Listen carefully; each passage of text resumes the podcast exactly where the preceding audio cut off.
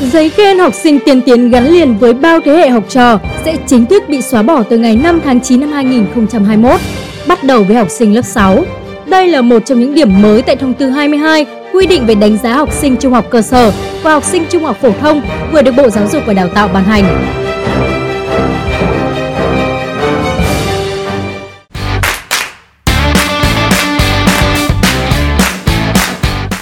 Tạm biệt học sinh tiên tiến Thông tư 22 quy định hai hình thức đánh giá là bằng nhận xét và bằng điểm số. Trong đó, việc đánh giá bằng nhận xét, ngoài ý kiến chính của giáo viên, còn có sự tham gia phối hợp của học sinh, phụ huynh và các cơ quan, tổ chức, cá nhân có tham gia vào quá trình giáo dục học trò. Cả đánh giá bằng nhận xét và điểm số đều được sử dụng trong đánh giá thường xuyên, đánh giá định kỳ. Khác với các thông tư quy định về đánh giá học sinh trung học cơ sở và trung học phổ thông trước đây, thông tư 22 cho phép một số môn chỉ thực hiện đánh giá bằng nhận xét. Cụ thể, các môn giáo dục thể chất, nghệ thuật, âm nhạc, mỹ thuật, nội dung giáo dục của địa phương, hoạt động trải nghiệm, hướng nghiệp, kết quả học tập theo môn học chỉ được đánh giá bằng nhận xét theo một trong hai mức đạt và chưa đạt. Đối với các môn học còn lại, kết hợp giữa đánh giá bằng nhận xét với đánh giá bằng điểm số. Kết quả học tập theo môn học được đánh giá bằng điểm số theo thang điểm 10 và phải làm tròn đến chữ số thập phân thứ nhất nếu điểm là số nguyên hoặc số thập phân. Thông tư 22 cũng bỏ quy định về lấy điểm trung bình học các môn để lấy căn cứ xếp loại học lực học sinh trong học kỳ và cả năm. Điểm trung bình học kỳ và năm học chỉ được tính của riêng cho từng môn học. Thay vì xếp loại học lực giỏi, khá, trung bình, yếu, kém như quy định hiện hành, Thông tư 22 đánh giá kết quả học tập của người học theo 4 mức tốt, khá, đạt và chưa đạt.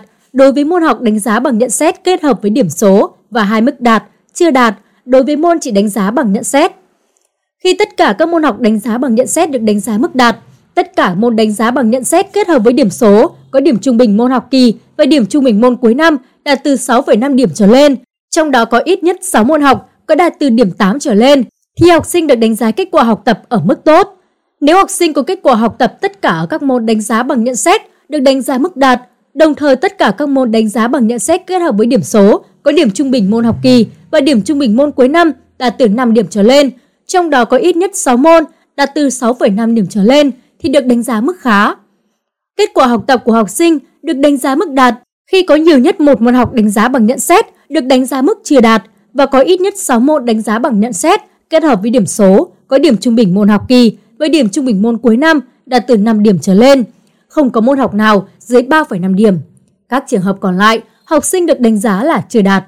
Việc đánh giá kết quả giải luận của học sinh ở thông tư 22 được đánh giá theo một trong bốn mức tốt, khá, đạt và chưa đạt thay vì xếp loại hạnh kiểm tốt, khá, trung bình và yếu như quy định hiện hành.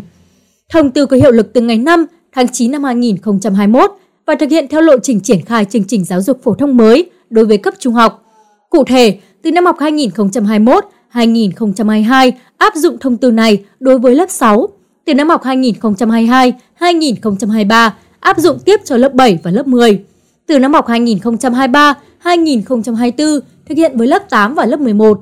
Từ năm học 2024-2025 thực hiện với hai lớp còn lại là lớp 9 và lớp 12. Theo Bộ Giáo dục và Đào tạo, cách đánh giá mới sẽ không còn danh hiệu học sinh tiên tiến, không có điểm tổng kết chung cuối năm và xóa bỏ tư duy môn chính, môn phụ. Phó giáo sư tiến sĩ Nguyễn Xuân Thành, vụ trưởng vụ giáo dục trung học, Bộ Giáo dục và Đào tạo cho rằng, khái niệm học sinh tiên tiến trước đây dành cho học sinh có hạnh kiểm và học lực từ loại khá trở lên. Vì thế, số lượng học sinh đạt danh hiệu này rất nhiều, dẫn đến việc khen thưởng danh hiệu này không còn giá trị, động lực phấn đấu cho học sinh. Với cách đánh giá mới, việc khen thưởng học sinh sẽ chỉ có hai danh hiệu là học sinh giỏi và học sinh xuất sắc. Ngoài khen thưởng học sinh giỏi, học sinh xuất sắc, Thông tư 22 cũng quy định có khen thưởng đối với học sinh có thành tích đột xuất trong rèn luyện và học tập trong năm học và khen thưởng đối với học sinh có thành tích đặc biệt. Ông Nguyễn Xuân Thành, vụ trưởng vụ giáo dục trung học, nhấn mạnh việc đánh giá, khen thưởng học sinh sẽ đánh giá sự nỗ lực của các em và danh hiệu không có nghĩa gì nếu năng lực thật sự không được như vậy.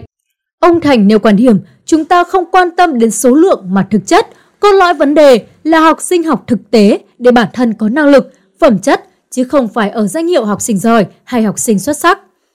Nêu quan điểm về quy định mới này, một số người tỏ ra tiếc nuối, bởi lẽ không phải học sinh nào cũng có thể đạt kết quả học lực giỏi, xuất sắc.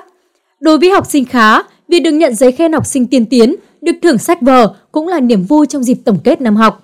Tuy nhiên, nhiều ý kiến cho rằng Việc bỏ danh hiệu học sinh tiên tiến là sự thay đổi lớn, sẽ góp phần giảm bệnh thành tích, đồng thời bồi đắp thêm động lực phấn đấu cho học sinh bởi từ nay, học sinh giỏi, học sinh xuất sắc sẽ có sự phân hóa rõ ràng về năng lực thực sự.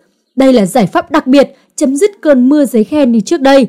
Cảm ơn quý vị và các bạn đã quan tâm và theo dõi. Đừng quên theo dõi và giữ gìn sức khỏe trong thời gian này nhé. Xin chào và hẹn gặp lại!